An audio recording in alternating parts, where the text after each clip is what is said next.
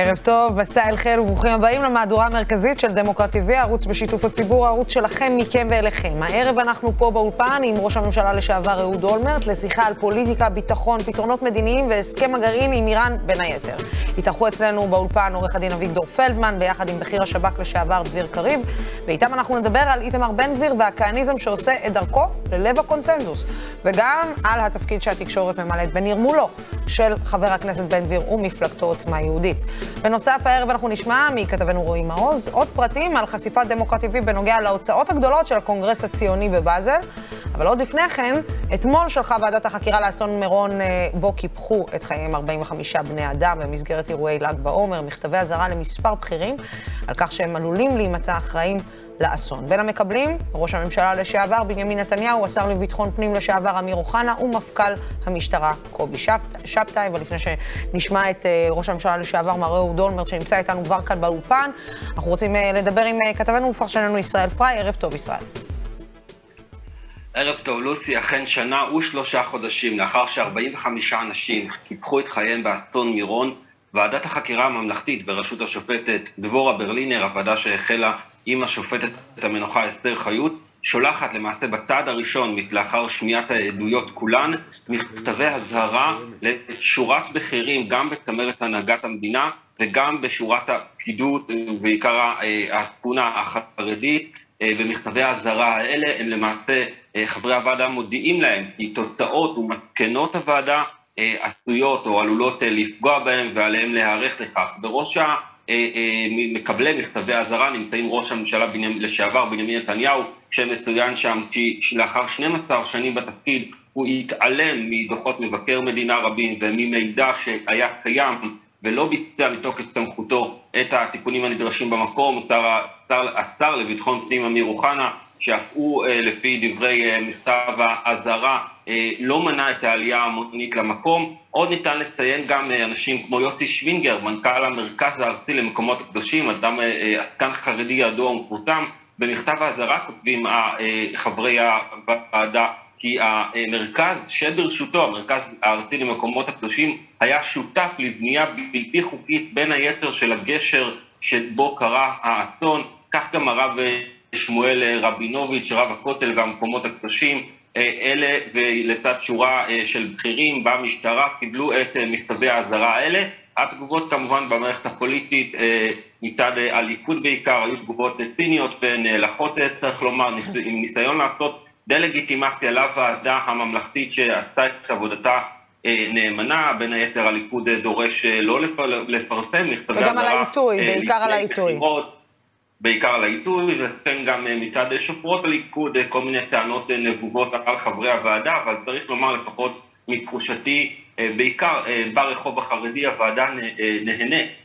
גם ניתן לראות את זה בתגובות הרשמיות של משפחות הנספים באסון, הוועדה נהנית מאמון מוחלט, ואגם כי אין אולי רצון גדול, כפי שניתן לראות בקרב אנשים אחרים, דווקא לראות את ה... אה, אה, ראשים ערופים, אבל יש בהחלט אמון שהוועדה עשתה את מלאכתה אה, נאמנה, והציפייה היא שאכן גם יתוקה, יתוקנו הליקויים במקום, וגם שהאנשים שאחראים לאסון הנוראי הזה ייתנו את הדין. כן, ישראל פריי, תודה רבה לך בינתיים על העדכון הזה, ואני רוצה להגיד שוב ערב טוב לראש הממשלה לשעבר, מר אהוד אולמרט, תודה רבה שהצטרפת אלינו. ערב טוב. בואו נתחיל רגע מאסון מירון.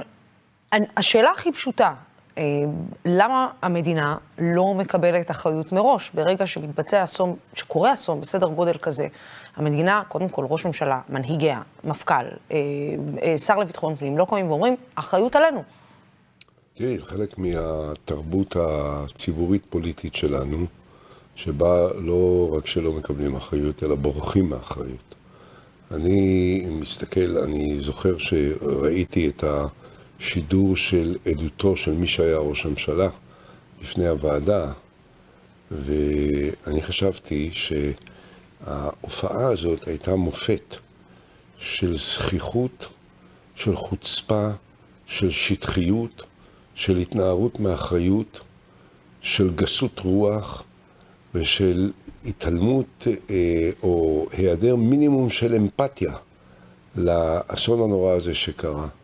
העובדה שמי שהיה ראש ממשלה יכול לטעון שהוא לא ידע ולא מביאים לו דברים כאלה וכולי, זה הוכחה, הייתי אומר, ניצחת לחוסר היכולת הניהולית המינימלית של מי שהיה ראש הממשלה ושרוצה לחזור להיות ראש הממשלה.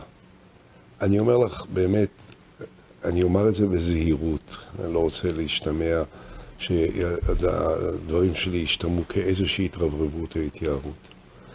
לא עולה על הדעת שבתקופה שאני הייתי ראש ממשלה, בנתונים שהיו ידועים באופן מובהק לכל אזרח, לכל קורא עיתון, לכל מי שמאזין לרדיו או צופה בטלוויזיה, שלא היה מתקיים דיון בפורום המתאים בראשות ראש הממשלה כדי לבדוק, א', אם בכלל ניתן לקיים את האירוע הזה, ואם צריך לאשר לקיים את האירוע הזה, וב', אם כן, באיזה תנאים ובאיזה אמצעים לפקח על ניהולו. לא יעלה על הדעת שלא היה מתקיים אה, דיון כזה. זאת אומרת, אי אפשר לתת לו ליהנות מהספק. אין שום ספק ש... פה בעניין הזה. שהוא שום... לא ידע, שהוא לא הכיר, זה לא הובא לידיעתו. לפי דעתי, האחריות של ראש הממשלה בעניין הזה היא אחריות פלילית. חד וחלק. זאת אחריות פלילית. ואני מעריך שזה יעמוד על סדר יומה של הוועדה, של ועדת החקירה, כי היא מורכבת מאנשים רציניים מאוד. אני מכיר שניים מהם, מכיר, אני לא חבר או ידיד, אבל אני מכיר. גם את אה, אלוף שלמה ינאי וגם את אה, השופטת ברלינר. הם אנשים רציניים והם אנשים שעשויים ללא חת, ושום שיקול צדדי לא יכתיב את העמדות שלהם. ועל פי המסורת המינימלית של תרבות ניהולית נכונה, לא יעלה על הדעת שהם לא יטילו את האחריות המתחייבת על ראש הממשלה, שרק בגלל שיקולים פוליטיים, שלא יהיה בעניין הזה שום צל של ספק, מה שהכתיב בסופו של דבר את כל המחדלים, את העובדה שאפשרו לקיים את הטקס הזה, את העובדה שאפשרו לקיים אותו בידיעה שיהיו שם יותר אנשים ממה שהמקום הזה יכול להכיל, ושזה על סף אפשרות של אה, אסון שעלול לקרות. העובדה שאפשרו את זה היה רק בגלל שיקולים פוליטיים, בין היתר בגלל העובדה שאנחנו נמצאים בתקופה כזאת של בחירות. מר אולמרט, אני יכולה להחזיר אותך רגע אה, לסיטואציה אולי דומה, דומה, דומה, שונה, שהיית בה גם בחקירה, בחקירה או בוועדת החקירה אחרי מלחמת לבנון השנייה. אתה, כשאתה מגיע לח, לוועדה כזאת, אתה בעצם מבין מראש שהאחריות היא מוטלת עליך? אני, מה, בכלל, אין, אה, לי לא היה ספק בעניין, אני לא צריך הייתי את הוועדה. אני, ביום שהמלחמת לבנון השנייה הסתיימה, אני הופעתי בכנסת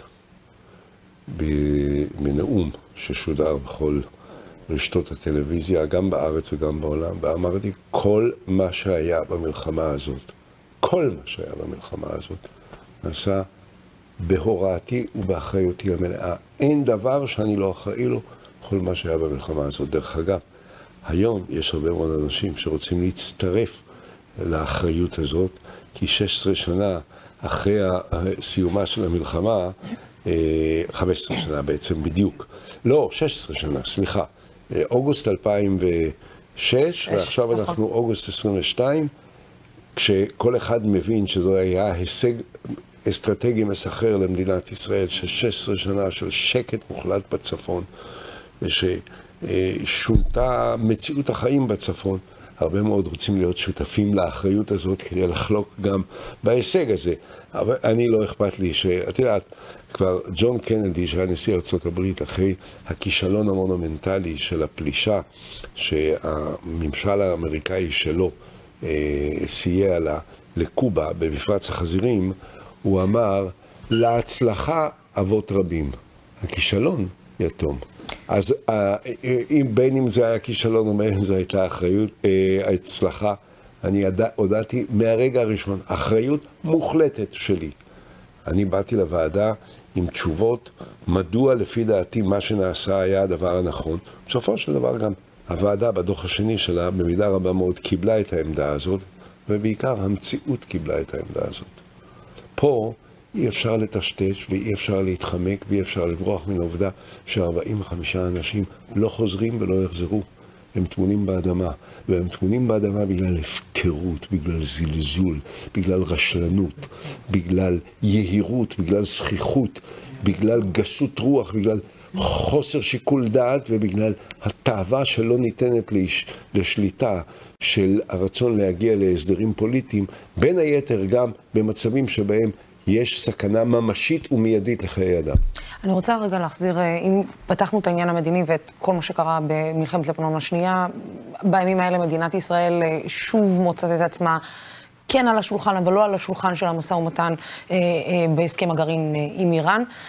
והשאלה היא עד, עד כמה אנחנו באמת היום יכולים להשפיע על ההסכם שייחתם בעתיד הקרוב. ואנחנו לא יכולים להשפיע כי אנחנו ויתרנו על הרצון להשפיע. צריך להבין, כדי לנסות להשפיע, היינו צריכים להתנהג מלכתחילה אחרת לגמרי. זה ודאי נכון לגבי התקופה שנתניהו היה ראש ממשלה, בהתנהגות החצופה, הפרובוקטיבית והמתגרה שלו במי שהיה אז נשיא ארצות הברית, ברק אובמה, שבמידה רבה, אולי במידה מכרעת, גרמה לכך שנחתם ההסכם עם איראן. לפי מיטב ידיעתי, ואני אומר לך את זה גם על סמך שיחות שהיו לי עם אנשים שהיו מאוד מקורבים לתהליך קבלת ההחלטות בממשל האמריקאי, מה שדחף את אובמה זה החשש שישראל תפתח במתקפה אה, בלתי נשלטת על האיראנים, דבר שיגרום לאנדרלמוסיה שהאמריקאים חששו מפניה ביותר במזרח התיכון, בכל המזרח התיכון. ולכן הם מיהרו לחתום את ההסכם אז, ולא שיתפו אותנו בשום פרט של מידע לגבי ההסכם, לא ידענו שום דבר על שום דבר. בדיעבד, ההסכם ההוא, גם אחרי שלא ידענו כלום, וגם אחרי שהוא נחתם מאחרי גבינו, היה הסכם לא רע, לא הסכם אידיאלי, הסכם שהיו בו גם חולשות, אבל בסך הכל הסכם שהוא שיפר את המצב מנקודת מבט ישראלית ביחס לאיום האיראני בהשוואה למה שהיה לפני ההסכם. עכשיו אני אומר אותו דבר על ההסכם הזה, אני לא מכיר את פרטיו. אני מוטרד מאוד מהאיראנים, שלא יהיה, תהיה אי הבנה, ואני יכול להגיד, מבלי שאני חושף פרטים שאסור לנו לצערי לדבר עליהם, עשיתי איזה דבר או שניים בנושא האיראני כדי לדחוף או, או, או להשפיע על uh, תהליך ההתפתחות של תוכנית הגרעין האיראנית.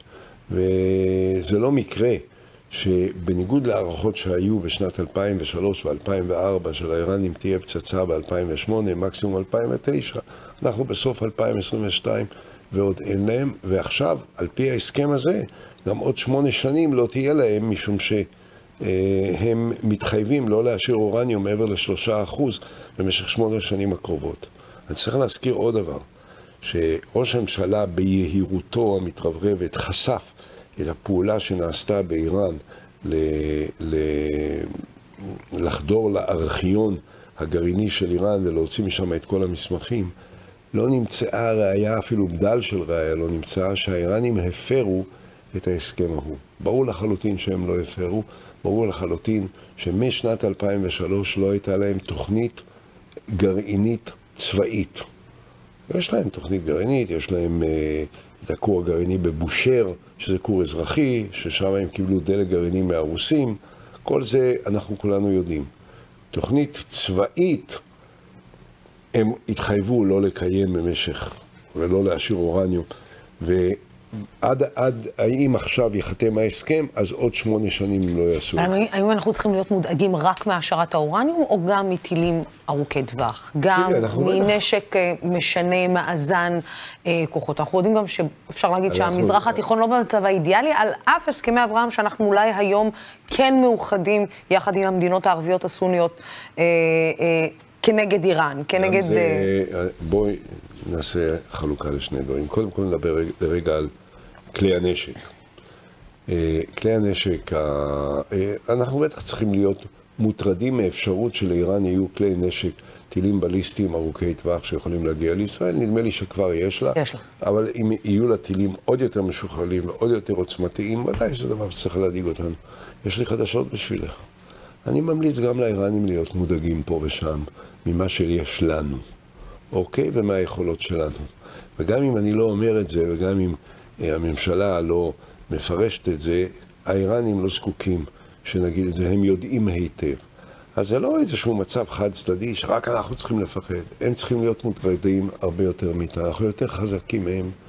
אנחנו בעלי עוצמה אדירה שאנחנו יכולים להפעיל אותה, תלוי למה, לדברים שיכולים לגרום לתוצאה קשה ביותר לאיראן. מה שלפי דעתי אין לנו אופציה לעשות כרגע, זה לתקוף את כל אתרי האתרים שבהם לכאורה האיראנים עוסקים בפיתוח היכולת הגרעינית שלהם. אין לנו אופציה לעשות מתקפה כוללת כזאת. המתקפה הזאת, גם אילו התבצעה, הנזקה לא היה מבטל את התוכנית הזאת, היה מקסימום דוחה אותה לתקופה לא ארוכה, אבל היה נותן לגיטימציה לאיראנים לעשות, אה, להכריז באופן רשמי שהם הולכים לפתח פצצה גרעינית, כי אם הם הותקפו על ידי מדינה כמו ישראל, וללא שהם תקפו אותנו, כי הם לא תקפו אותנו, אז אה, אין להם שום אה, סיבה אה, להימנע מלפתח נשק גרעיני, ומבחינה זאת התועלת של פעולה כזאת היא מוגבלת, הנזק שלה יכול להיות גדול, ולכן אני בהחלט אינני בעד אה, התקפה ישראלית. מה שקשור לארצות הברית, אני חושב שארצות הברית התחייבה שהיא תעשה כל מה שביכולתה כדי למנוע מאיראנים פצצה. עכשיו, לנו, אה, בחוגים מסוימים אצלנו יש איזה סוג של יהירות כזאת, של ביטול וזלזול. מי אלה האמריקאים, אי אפשר לסמוך עליהם וכולי וכולי. רבותיי, קיומה הביטחוני של מדינת ישראל עדיין מושפע השפעה מכרעת מהסיוע שאנחנו מקבלים מארצות הברית. קצת צניעות, קצת איפוק, קצת דרך ארץ, קצת אסירות תודה למדינה הזאת, הנדיבה הזאת, שמממנת את כל אה, כיפת ברזל. אני, הייתה לי הזכות הגדולה לקבל את ההחלטה שהביאה לייצורה של... אה, כיפת ברזל. של אה, כיפת ברזל. ההפעלה של כיפת ברזל סופר יקרה. ההפעלה של טיל אחד של כיפת ברזל, של רקטה אחת בודדת, היא בסביבות ה-60 ו-70 אלף דולר. את יודעת כמה אה, כאלה ירינו רק בשחר העולה לפני שלושה שבועות? למעלה מאלף. את יודעת איזה סכום ענק זה של מאות מיליוני דולרים? אמריקה מממנת את זה. קצת דרך ארץ לאלה שנותנים לנו את המטוסים, לאלה שנותנים לנו את הפצצות, ואלה שנותנים לנו את הטילים, וכל מיני, אנחנו יודעים לעשות הרבה מאוד לבד. הרבה מאוד יותר מכל מדינה אחרת בסדר גודל שלנו, ואולי גם בסדר גודל יותר גדול. אבל נא לא לזלזל בארצות הברית, וכשארצות הברית אומרת שהיא תעשה את הכל, לא צריך לקחת את זה בזלזול כפי שאצלנו מגיבים לעניין הזה. ואם אה, בזלזול עסקינן, אה, בואו רגע ניקח את זה ל, אה, למערכת הפוליטית השישית שאנחנו עוברים בשנתיים. מערכת הבחירות. מערכת, אה, כן, בחירות פוליטית שישית אה, שאנחנו עוברים בשנתיים, אני כבר לא יודעת איך לקרוא לזה. אה, קצת זלזול באזרחים, אה, וכשאנחנו בעצם מסתכלים, הפעם המשחק הוא קצת אחר. כל פעם אמרו לנו שהמשחק קצת אחר, אבל הפעם ההרגשה היא שאנשים כמו איתמר בן גביר הפכו להיות קונצנזוס במדינת ישראל. ומשהו במפה השתנה לבלי היכר מישראל שאנחנו מכירים לפני אפילו שנתיים, שלוש וארבע. תראי, אין ספק שאני חייב לומר את זה, אין ברירה. שהתקשורת ההמונית, מה שנקרא, כן, התקשורת של מדינת ישראל אה, עושה מאמץ, הייתי אומר, כמעט אה, בלתי נלאה לאזרח את אה, איתמר בן גביר ואת המסר שלו אה, ולהכניס את זה לתוך הליבה של המיינסטרים, של הזרם המרכזי של החיים הציבוריים במדינת ישראל. אה, דבר שלא היה יכול להתקיים כאן לפני עשרים שנה. יצחק שמיר, כשכהנא היה נואם בכנסת, יצחק שמיר. שהיה נץ מנוצנץ, כפי שכולנו יודעים במושגים של אז, היה יוצא מאולם הכנסת כשכהנא היה מדבר. כן, אני מעולם לא שמעתי אותו, גם אני יצאתי. אני הייתי חבר כנסת לפניו וכמובן גם אחריו, אף פעם לא שמעתי אותו. האנשים האלה, אלה פשיסטים. בן גביר הוא פשיסט, הומופוב, גזען. העובדה שהוא בן בית אצל נתניהו, במה הוא השתנה מאז שנתניהו הופיע ואמר שהוא לא יהיה אפילו שר בממשלה, ועד לימים האלה שבהם הוא מוזמן אליו הביתה כדי לעשות מסיבת כלולות בינו לבין סמוטריץ', שהוא גזען כמוהו. התופעה הזו היא תופעה נוראית, אבל מה שנורא בעיניי, למה ביבי נתניהו עושה את זה, אנחנו מבינים, כי ביבי נתניהו רוצה לשרוד בכל מחיר, ואין לו שום גבולות ואין לו שום, שום, שום אה, רסנים שיכולים להגביל אותו, הוא יעשה הכל, הוא מסוגל לעשות כל דבר, גם את הדברים הנוראים ביותר שיכולים לגרום נזק, שמערערים את העוגנים שהם התשתית שמייצבת את הסולידריות הפנימית בחברה הישראלית. אבל אמצעי התקשורת, כל מטיפני המוסר, כל הכתבים והעורכים האלה שיושבים עם בן גביר, כאילו היה חבר ילדות שלהם, הפמיליאריות הזאת, ה... כמובן מי שיכול לבוא ולהגיד לי, רגע, מה, אתה לא יכול לדווח על זה בכלל? זה לא זה.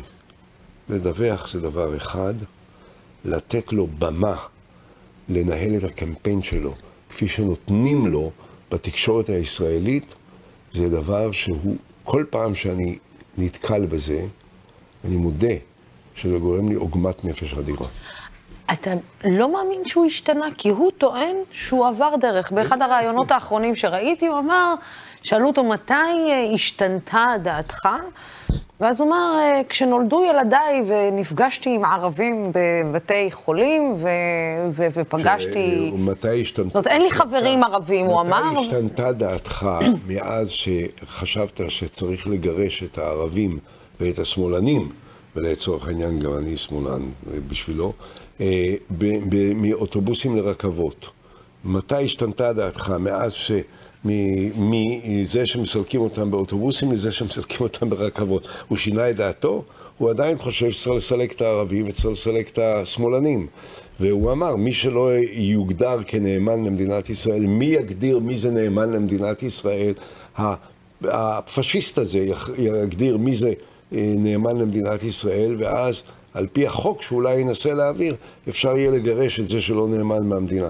אה, זה, זה, הוא ככה הוא השתנה, הוא לא השתנה. לא רק שהוא לא השתנה, העובדה שהוא לא השתנה היא סימן ההיכר המובהק ביותר של הקמפיין שלו. על מה שהוא מבסס את הפיל שלו או את הפנייה שלו לציבור, זו העובדה שהוא לא השתנה. הוא לא פוליטיקלי קורקט כמו השמאלנים האלה, בני גנץ וגדעון סער ויאיר לפיד ורמי בן ברק וכל החבר'ה האלה. הוא, הוא איש רציני ואחראי שצריך לדאוג למדינת ישראל, והוא ידאג לה על ידי כך שהוא יגרש את כל אלה שלא נאמנים לה. הזכרת את יאיר לפיד, בני גנץ, אה, רם בן ברק. אה, איפה הם טעו? גדעון סער, איפה הם טועים? איפה הם טעו? אני אגיד לך משהו. אני כל כך רוצה שהם יצליחו, שאני, אין לי, אין לי אנרגיה ל... להסביר איפה הם טועים. אבל אני אומר דבר אחד כללי, אוקיי?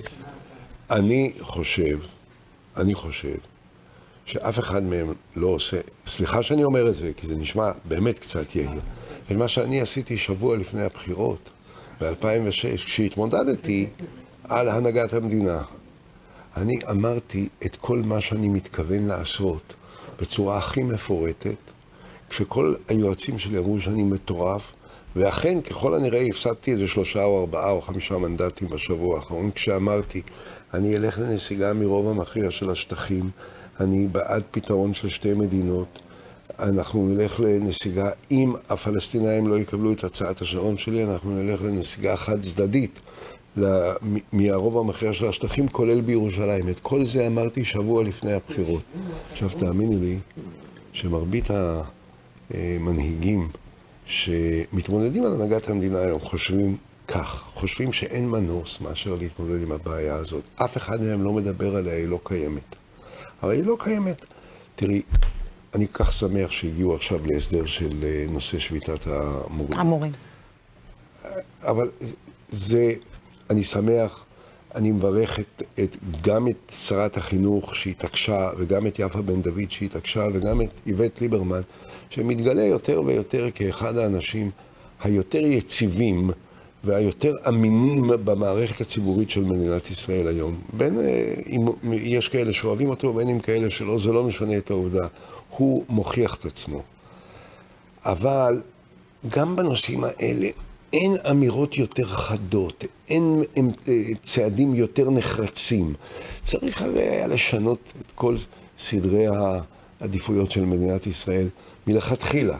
את האמת, אני אומר לך כאן, אני, היום, הייתי מקצץ בתקציב הביטחון לפחות 25 מיליארד שקל, שהיו מספיקים גם לתת למורים עוד יותר ממה שהסכימו לתת להם, שמגיע להם, גם לתת למערכת הבריאות, גם לתת למתמחים האלה המסכנים שמקפחים אותם קיפוח שיטתי לאורך הרבה מאוד שנים, וגם להתחיל בפרויקטים שכרוכים בפיתוח התשתיות של מדינת ישראל, שאנחנו מדינה מצליחה, אנחנו מדינה אה, אה, עם יסודות אה, ועם הישגים אדירים מבחינה כלכלית וכולי. מצד שני, אנחנו מדינה שיש בה פה אה, פער כל כך אדיר בין השכבות שנהנות מרמת חיים מטורפת לבין השכבות שלא יכולות להתקיים. והפער הזה הוא הגדול ביותר בין כל מדינות ה-OECD, בין כל המדינות המפותחות בעולם. יש לנו אמצעים ויכולת לשנות את המציאות הזאת, אבל בשביל זה צריך לקבל החלטות מנהיגותיות אמיצות, נחרצות, נועזות, בלי להתפשר עם עצמך בשביל מה שנראה לך כאיזשהו סיכוי בשבוע הקרוב או בחודש הקרוב ליהנות מאיזושהי תמורה פוליטית. רק מי שמוכן לסכן את הכל, ירוויח את הכל. יש מישהו כזה היום בפוליטיקה? כרגע, במערכת הפוליטית שאני רואה לפניי, אין. אז בתוך המערכת הזאת, בהינתן שנעדרת איזה סוג כזה של מנהיגות, אתה מוכרח כמובן לבחור בין, בין, ה, בין אלה שהם בכל זאת הם נאמנים לערכים בסיסיים של הגינות, של יושרה, של, של איפוק, של סובלנות, של זה, אז אה, תראי, בני גנץ הוא כזה, יאיר לפיד הוא כזה, אה, מרב מיכאלי היא כזאת, גם, גם זהבה גלאון, ואין שום, שום סכנה שאני אצביע עבור מרץ, כן? אבל זה לא משנה, כל האנשים האלה מייצגים. כל אחד לא? בדרכו, כל אחד בסגנונו, הם מייצגים איזושהי נאמנות לערכים הבסיסיים האלה. זה שהם לא מוכנים להיהרג על הדברים שהם יקבעו את גורל המדינה בעתיד, לצערי זה חבל, אבל זה המצב. ראש הממשלה לשעבר, מר אהוד אולמרט, תודה רבה לך על השיחה הזאת. תמיד תענוג. ועכשיו, אה, בהמשך אה, לחשיפה של רועי מאוס, כתבנו על ההוצאות הגדולות של הקונגרס הציוני בבאזל, שהתקיים השבוע, מסתבר שאנחנו מגלים כל הזמן עוד ועוד פרטים על האירוע הזה. רועי, מה עוד גילית? היי לוסי, ערב טוב. אז אה, לפני שאנחנו קופצים שוב לעניין ההוצאות, בואו באמת ניתן להם ככה טיפה רספקט, וכן, נגיד טיפה על התוכן שהיה שם במהלך היומיים וחצי האחרונים. אה, אתם דיברתם עכשיו באולפן הרבה על העניין האיראני, אז כמובן שנכון למאה ה-21 אין אה, ציונות כנראה בלי איראנים, אה, וגם שם, מי אם לא יוסי כהן, ראש המוסד לשעבר, שמשתמש, מסתמן הרבה ברטוריקה של נתניהו, מדבר ואולי אף מתרברב בהישגים של ישראל מול איראן, ככה באולם מאוד מכובד. אם מדברים על, על השכנים שלנו ועל מה שקורה במזרח התיכון, אז uh, ההיבט שטיפה בדרך כלל uh, אוהבים uh, לדחוק לשוליים ב, ב, בשיח הישראלי, הנושא הפלסטיני, הנציגים השוויצרים, נציגי הממשלה השוויצרית, על הבמה שאנחנו רואים פה במסך, אומרים יחד שמצפים לדיאלוג, למשא ומתן עם הפלסטינאים ולהקמת מדינה פלסטינית. פלסטינית, ויותר מזה, הם אומרים אה, שמתוך מה שהסיפור הציוני, בטח ובטח שישראלים יכולים להבין את הצורך במדינה פלסטינית, ועוד מוסיפים משהו מאוד אה, חשוב ומאוד מעניין. אה, הם אומרים, לא כל ביקורת על ישראל זה אנטישמיות. הרבה דובר בכנס הזה על אנטישמיות, אנטישמיות שעולה בעולם, אה, אבל הם אומרים, לא כל ביקורת על ישראל, ובטח ובטח בהקשר הפלסטיני, זה, זה אנטישמיות. אמירה חשובה מאוד, אמירה, יש לציין שזאת אמירה מאוד מאוד חשובה אה, בימים אלו, במיוחד ש... אה, לא, במיוחד אני אגיד לך מה, שכל הסיפור הזה והדיון הזה הפך להיות נורא נורא פופוליסטי, זאת אומרת, אין דיון מאוד ערכי לגבי אה, הביקורת ש, אה, של ישראל והשטחים, וה, וה, וכן מדיניות או לא מדיניות אה, מול ישראל, בין ישראלים לפלסטינים, וזה נראה שכל פעם שמעלים את, ה, את העניין הישראלי-פלסטיני, זה הופך להיות אנטישמי ולא דיון דיון בעל מהות אה, אה, ש, שצריכה, שצריכה לגעת ב, ב, ב, בעניינים החשובים בסופו של דבר. כן, אז, אז הנציגים בשוויצריים לא פראיירים, והם לא התבלבלו מה... אה, אני לא יודע איך אפילו אפשר להגיד חנופה ישראלית, אולי לקשר של שווייץ וזה, והם אמרו את הדברים בצורה מאוד מאוד אה, גלויה. אה, בואו נדבר על עוד מה שקורה במזרח התיכון, שעלה שם, אז אירחו שם נציגים דרוזים שדיברו על הקשר של, אה, של בין הדרוזים ליהודים והציונות וכל הדברים המוכרים האלה.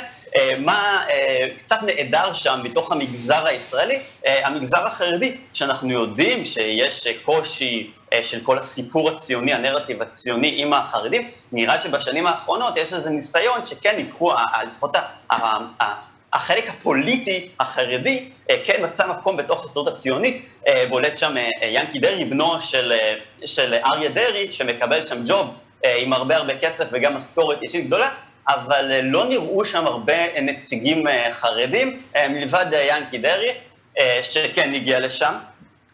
ועוד מי הגיע לשם, כן יהיו שם הרבה הרבה ח"כים מכל הקשת הפוליטית, דיברנו כבר בימים האחרונים על זה שבהסתדרות הציונית אה, יש קואליציה רחבה, 100% קואליציה, אין אופוזיציה, כל המפלגות, ימין, שמאל, מרכז, דתיים, חילונים, כולם נמצאים שם ביחד, וגם כל הח"כים הגיעו לשם, אה, כולם הגיעו להצטלם על המרפסת. זה משהו שכבר אולי קצת הפך לקלישאה, ההצטלמות על המרפסת, אה, בניסיון לשוות כל הח"כים לעצמם איזשהו, איזו הילה ציונית כזאת, ובולט מעל כולם באמת זה יעקב חגואל, יושב ראש ההסתדרות הציונית, אה, איש הליכוד שבאמת הרבה הרבה תוכן גם בתקשורת של ההסתדרות הציונית וגם אישית שלו, אה, אה, סרטונים שלו נואם במטוס של אל על, אה, סרטונים שלו עם אה, נטלי דדון, דברים שאפילו קצת ככה עשו קצת מה שנקרא קרינג' לכל מיני אנשים, הוא באמת אה, כן. מייצר הרבה PR לעצמו באירוע הזה. מעניין למה, מעניין למה, רועי, מעניין למה הוא עושה לעצמו PR. רועי מעוז, תודה רבה לך. כמובן, אנחנו ממשיכים ועוקבים. תודה. לא רק על זה, אלא אחרי עוד הרבה דברים. ועכשיו אנחנו רוצים אה, לערוך פה אה, דיון שלא פשוט לנו לקיים. היו לנו הרבה דילמות לגביו, וחבר הכנסת איתמר בן גביר אה, הופך להיות הפוליטיקאי המסוכר ביותר בשנים האחרונות. את זה כבר כולנו יודעים, ועושה רושם שהחשיפה הרבה והלגיטימציה לה הוא זוכה, גם נותנת את אותותיה, לפחות על פי הסקרים, שנתנו לו כתשעה מנדטים בשבוע שעבר. אנחנו נזכיר שלפני שנכנס בן גביר לכנסת, בעזרתו של אה, בנימין נתניהו, הוא מעולם לא עבר את אחוז החסימה. אז איך זה שהאיש הפך לכל כך לגיטימי בציבור הרחב. מה תפקידה של התקשורת? שמענו הרגע לפני כמה רגעים את, אה, גם את אה, מר אהוד אולמרט אה, מדבר על העניין הזה, ובכלל, ולמה אנחנו חוששים מבן גביר, אם אנחנו בכלל חוששים מבן גביר. נמצאים איתנו דביר קריב, איש חינוך ומרצה לשעבר, איש שטח חטיבה לסיכול טרור לא ערבי בשב"כ, שלום שלום. שלום, ערב טוב. ובזום נמצא, איתי, נמצא איתנו עורך הדין אביגדור פלדמן, שלום שלום גם לך. עורך הדין פלמן, בוא נתחיל אה, איתך. אה, איפה זה התפספס? או שזה לא התפספס, זה פשוט קרה. זה לא התפספס שום דבר. המדינה נוטה אל הכיוון של איתמר בן גביר. ואי אפשר לעצור את זה, זה מגמה הולכת ונמשכת. המדינה הופכת להיות למדינה פשיסטית, גזענית, ואיתמר בן גביר הוא נציג נאמן של חלק נכבד מהאוכלוסייה הישראלית. אין מה לעשות נגד זה. כשאתה שומע את זה, אה, הרי משהו לא מסתדר עם, עם, עם דביר, עם ה... זאת אומרת, נכון, המדינה נוטה ימינה, אבל עד כדי כך ימינה? זאת אומרת, לשם הלכנו? כשאת מחברת נטייה של מדינה ימינה עם בחור מאוד מאוד מוכשר בהיבט התקשורתי, שיודע לנצל כל סיטואציה, עם בחור שעובד קשה, בחור עם המון מוטיבציה, עם המון רצון, שמכיר את המערכת כבר 30 שנה, ששוחה בחומר, שיודע למצוא תמיד את המקומות, או מה שנקרא דג שמצליח למצוא תמיד את ה... שיודע גם להיזהר, בניגוד לכהניסטים אחרים. מרזל, בנצי גופשטיין, נועם פדרמן, ניימית, הרבה כאלה, שוועדת הבחירות פסלה אותם, הוא ידע ללכת בין הטיפות, הוא ידע להיות מאוד מאוד זהיר, בנוסף לעבודה מאוד מאוד קשה, בניגוד לכהניסטים אחרים, בלי להיכנס לשמות שהם סוג של פרזיטים, הבחור קם בבוקר הוא הולך לעבודה. היה לו משרד עורכי דין מצליח, הוא הולך ועושה עבודות. בו הוא הצליח, אה, בו הוא הצליח, כן, לעזור להרבה מאוד אנשים. הוא ששובה את הצעירים, הולכים להצביע לו אנשים שהם בכלל חילונים, שהוא בכלל מדבר, שבכל כל, כל התפיסה של הכהניזם היא בכלל שנאת האחר, כולל שנאת החילונים. יצביעו לו חילונים, יצביעו לו מהפריפריה, יצביעו לו הרבה מאוד אנשים, הוא הופך לסוג של הגמלאים של, אם את זוכרת את, את הצבעת המחאה לגמלאים, הוא הופך לסוג של אה, מחאת... הצביעת, זה מפלגת אווירה, אבל זה אפילו לא... תוך כדי שהוא גונב לבצלאל סמוטריץ' את הקולות. זהו, אבל אה, מה השוני, תנסו להסביר לי שניכם, מה השוני אה, בין משה פייגלין שלפני שנתיים וחצי, זה לפני, סליחה, ארבע שנים כמעט, נכון? אם אני לא טועה, ארבע שנים, שלוש שנים, לבין זה, לבין איתמר בן גביר. מה? פייגלין מזכיר מאוד את בצלאל סמוטריץ'. ביוהרה, במבט, בלוק, בהרבה מאוד דברים. בן גביר הוא עמך. בן כן. גביר הוא האיש שהולך לבאר שבע ולדימונה ולשדרות, והוא נמצא בכל מקום. ולכן הוא סוחף את ההמון. הוא מדבר בשפתם, הוא מכיר אותם, הוא לחם קשה כדי להגיע לאן שהוא הגיע, והוא אה, לוחם כדי להצליח. בניגוד לאחרים, התדמית שלו היא של אחד שנאבק כדי לקבל את זה, והבוחר, הבוחר הצעיר, רוצה להצביע לכזה בן אדם. אני, אני, לא רק, אני לא רק מסכימה עם הדברים שלך, עורך הדין פלדמן, אני, אני חושבת שאחד הדברים שזעזעו אותי והבנתי שיש משהו שלא מסתדר גם בתקשורת בעניין הזה, זה ברגע ששמעתי את אחד או אחת מנשות התקשורת הבכירות uh, בישראל, אומרת לי, מזעזע, אי אפשר לשמוע, הכל טוב, אבל הוא בן אדם נחמד. אני אספר לך סיפור קצר על איתמר בן גביר. לפני הרבה שנים, אולי 30 שנה, הרציתי באיזשהו מקום, ואז אחרי ההרצאה ניגש אליי בחור צעיר, איתמר בן גביר, ואומר לי, תסתכל עליי, אני הולך להיות אביגדור פלדמן של הימין. והוא הצליח הרבה יותר מאביגדור פלדמן של השמאל, הוא בהחלט עלה עליי, הוא בחור נחמד, הוא קומוניקטיבי, הוא מבין את החברה הישראלית, אין לו מבטא זר, לא בלשון ולא במחשבה, הוא חלק בלתי נפרד מהחברה הישראלית, צריך להשלים עם זה. אגב, לי עדיף איתמר בן גביר, מאשר אה, להצביע, נאמר, אה, למרץ, שאחר כך מצביע בעד חוק איסורי איחוד המשפחות. אז איתמר בן גביר הוא תוכו כברו. הוא פשיסט, הוא ימני, הוא גזען, הוא איתמר בן גביר, הוא חביב על חלק לא קטן, אולי עשרה אחוז מהאוכלוסייה הישראלית. זה המצב, אני לא אומר שאפשר לעצור את זה, אי אפשר לעצור את זה, לדעתי זה ילך עוד ועוד הלאה והלאה. הלאה והלאה ויגדל ויגדל, זאת אומרת, כשאתה מדבר על הלאה והלאה, וזה מה שמפחיד uh, בסיפור הזה, אולי מזה אנחנו חוששים. אני חושב שהסכנה הגדולה שבמקביל לזה שהוא קיצוני ויישאר קיצוני, בתדמית הוא מתמרכז. מה שקרה אתמול... אני, אני, אני רגע שנייה, אני, לפני שאני רוצה לדבר על זה, האם זה קמפיין וספין של קמפיין תקשורת, כי פתאום אה, בנצי גופשטיין אומר, אנחנו לא רוצים חלק מזה, אנחנו מת, מתנערים כי הוא התמתן. הוא הולך שמאלה, או שזה, הוא הולך שמאלה. או שזה, אתה יודע.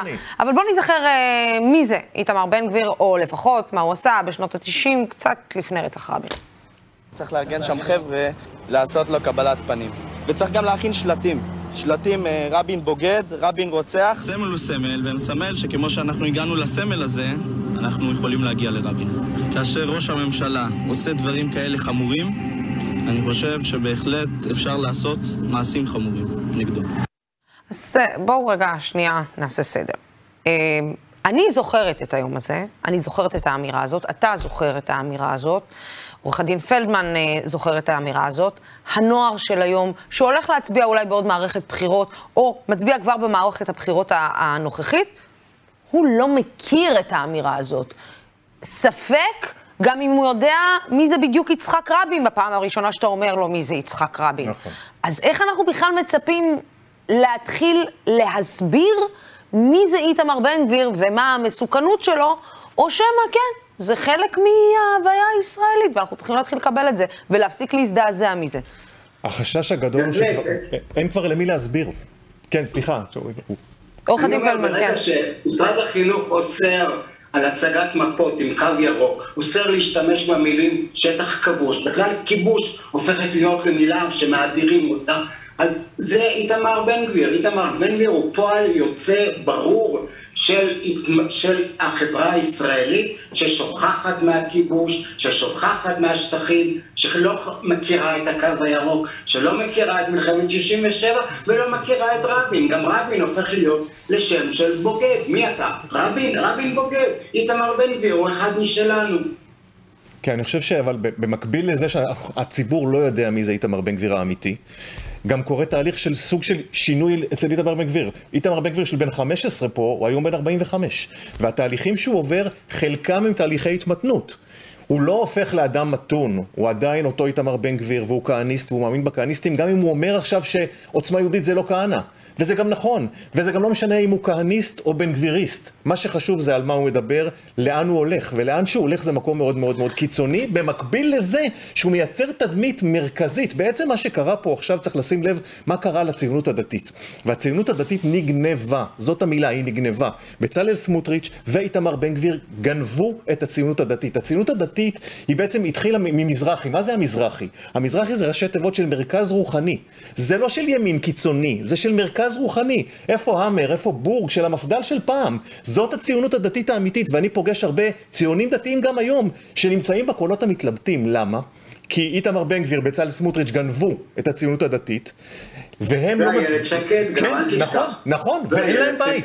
ואין להם בית. השאלה אם איילת שקד בסוף תרוויח מהסיפור הזה, אתם יודעים, כי... אז כרגע מה עושה איתמר בן גביר כדי שהיא לא תרוויח? הוא מתמרכז. הוא הולך כביכול, במרכאות כפולות מתמרכז כמובן. זהו, כי תס... הולך למרכז, אומר שהוא כבר לא קיצוני, כדי שיהיה לו באפשרות לקבל הרבה יותר מנדטים, לכן הוא בתשעה מנדטים. אז תסבירו לי איך בן אדם שפותח מהדורות בשעה שמונה בערב, ואומר שמי שלא יהיה נאמן למדינת ישראל, בעצם ימצא את עצמו על אה, רכבות מאוד, כי חסר, חסר כוח אה, עזר אה, כנראה ב, אה, באירופה, וחסר ידיים, ידיים עובדות אה, באירופה. שבועיים לאחר מכן, כולם מדברים בתקשורת על כך שהוא התמתן. שהוא מתמתן, שהנה בנצי גופשטיין לא רוצה לקחת חלק, אה, חלק אה, והוא מתרחק ממנו, ובן ארי אומר שהם מתרחקים ממנו כי הוא, אה, כי הוא התמרכז והתמתן. מה אני מפספסת כאן? את הקצב, אני חושב שאת מפספסת את הקצב, וזה קצת מפתיע כי את אשת תקשורת. הקצב הוא מאוד מהיר. הצעירים הקצב, המצביעים רואים טיק טוק, רואים טיק טוק, ועוד שבוע יראו טיק טוק אחר, והם ישנו את דעתם, והם יבינו על מישהו שהוא משהו אחר לגמרי. והם לא זוכרים את מה שאת מראה פה מ-94-95, שאני חייתי את זה יום-יום, ולא אשכח את זה יום-יום, הם לא זוכרים את זה בכלל. ואם הם יראו את זה, הם יראו את זה, ויקשיבו לזה את הזמן שלהם עד הסרטון הבא. אני מורה, אני מתחיל מחר שנת לימודים כמורה לאזרחות, ואני אומר לך, הקשב של התלמידים מאוד קצר. לא 45 דקות של שיעור, 45 שניות של סרטון. זה הקצב. ואם לפני שבועיים בן גביר היה א' ועכשיו הוא ב', אז הוא ב'. הוא כבר לא א'. אבל אז, אז לאיפה, אתה יודע, אז כשאני שומעת את עורך הדין פלדמן, הוא מדבר על אה, בכלל להתחיל לנרמל איזשהו שיח אה, מהותי, ערכי, עם תוכן, שמדבר על כיבוש, על עם אחר, על פלסטינים, עזוב, מילא כיבוש, אין כיבוש, אבל גם אין עם פלסטיני, אה, עורך הדין פלדמן, אתה יודע, זה כבר לא, זה כבר לא רק זה. אה, אז מאיפה בכלל מתחילים... מערכת חינוך מחר בראשון בספטמבר, מאיפה מתחילים ללמד את הילדים שלנו שיעורים באזרחות? אחד לא מלמד, ואין שום דמות אמיתית שעומדת מול איתמר בן גביר. מי עומד מול איתמר בן גביר? אה, איילת שקד? ודאי שלא. גם אה, מפלגת העבודה, מיכאלי, אני לא בטוח שהיא עומדת באופן ראוי, יש ביניהם אה, אה, מאבק אה, שווה כוחות. המצב הוא שאנחנו הפקרנו את החברה הישראלית לאיתמר בן גביר, והוא מרים מהרצפה את מה שאנחנו זרקנו. לא אני, אני אגיד שיש סיכוי. והסיכוי, אני מנסה ככה לחפש את האופטימיות בכל הדבר הזה. הסיכוי הוא לשכנע את הימין הרך את המרכז ימין ואת הימין הרך, שהתהליך הזה מסוכן. בסך הכל, אם אני מנתח את תמונת המצב הפוליטית, זה לא סתם שנתניהו לא הצטלם עם בן גביר ולא הצטלם עם סמוטריץ', הוא פוחד מתדמית הקיצוניות. למה? כי כרגע הוויכוח על הימין הרך. אם שני מנדטים של אנשים שהם ימניים רכים, שאולי לא הלכו להצביע פעם שעברה כי הם חששו ולא רצו להצביע נתניהו, ילכו ויצביעו הפעם למה שנקרא מפלגות המרכז-מרכז ימין. הרי אנחנו במדינה ימנית נקודה, זאת עובדה. בני גנץ, אה, זאת אומרת גדעון בני סער. גנץ, גדעון סער, אה, ליברמן, כל המפלגות האלה שמוגדרות מרכז או ימ, מרכז ימין. אם הם יקבלו עוד שני מנדטים, נגמר הסיפור. ואז אנשים יבינו, וזה, וזה הכל, זה, זה כל מה שצריך, שני מנדטים. זה, זה, במשחק הפוליטי הישראלי צריכים להבין את ההקצנה הזאת, צריכים להמשיך להסביר בכל דרך שכשיש מרכז חזק וכשיש ימין מתון, המדינה מאוזנת. לאורך כל השנים, ואני אומר את זה כמורה לאזרחות, כשאתה מנתח תוצאות בחירות והקצנה, הקיצוניות הזאת של איתמר בן גביר מ-94-95 הייתה כשבמפה הפוליטית הישראלית לא היה אמצע ולא היה בכלל מרכז ימין מתון ושמאל מתון. מפלגת העבודה הייתה מאוד מאוד גדולה, הליכוד היה מאוד מאוד גדול, לא היה אמצע בכלל. בשנים שבהם יש, וזה לא משנה, תקראי לזה דש, תקראי לזה יש עתיד, תקראי לזה קדימה, זה לא משנה מה תקראי לזה. כשיש אמצע פוליטי, הוא דוחק את הקיצוניות לצדדים. כן, אתם יודעים כשאיתמר מה- בן גביר מתמרכז, הוא מאפשר לקיצוניים עוד יותר. נוער גבעות למשל, פתאום להיחשב לנהל את לגיטימי. השיח, כי בוא, בטח, אה, ולסיום, אה, אה, מר פלדמן, אתה בטח תסכים גם איתי, אולי לא, אני לא יודעת, אבל מי שמנהל את השיח הוא באמת הקיצוניים, כשאנחנו רואים את, את בל"ד בעצם אומרת, "טט, טט, טט, טט, אני אחליט עכשיו אם אני אה, מנהל או ממליץ או לא, ואתם תלכו לפי מה שאני רוצה עם מנדט, אולי שני מנ- מנדט וחצי, אז בסוף באמת השטח מופקר באמת רק לקצוות. ואנחנו נתונים לחסדים של הקצוות. בעיקר באמת אה, החברה הדתית. החברה הדתית הייתה פעם באמת מרכז. דוד שלי, גרינברג, היה סגן יושב ראש הכנסת של המפד"ל. המפד"ל הייתה מפלגה מרכזית, מפלגה לאומית, מפלגה ממלכתית. היא לא קיימת יותר, היא נעלמה. היא נעלמה לחלוטין, ואיתמר נגנבה בן גביר עושה בכוונת כל- מכוון. כן, אה, עורך הדין אה, אביגדור פלדמן. דביר קריב, תודה רבה, בהצלחה מחר. תודה, תודה. לשנת הלימודים, בהצלחה גם לכם, להורים, לתלמידים, לילדים שנכנסים לגן שלי גם מחר. אה, הגענו אה, לסיום התוכנית, ובא לציון גואל, כמו שאומרים, וגם הגיעו להסדר עם המורים והתלמידים, אז שכולם ייכנסו לבית הספר ברגל ימין. תודה רבה לצופים ולשותפים של דמוקרט TV, התוכנית והערוץ הזה אפשרי רק בזכותכם ובזכותכן. בימים כמו אלו הולכת ומתחדדת החשיבות של ערוץ תקשורת שלנו מפחד להביע עמדה נחרצת בעד הדמוקרטיה ובעד שלטון החוק, בעד המאבק בשחיתות ובעד מגוון של דעות. אנחנו נהיה פה מחר עם תוכנית מיוחדת בנושא חינוך לקראת פתיחת שנת הלימודים. עד אז, שנה טובה. סלמת.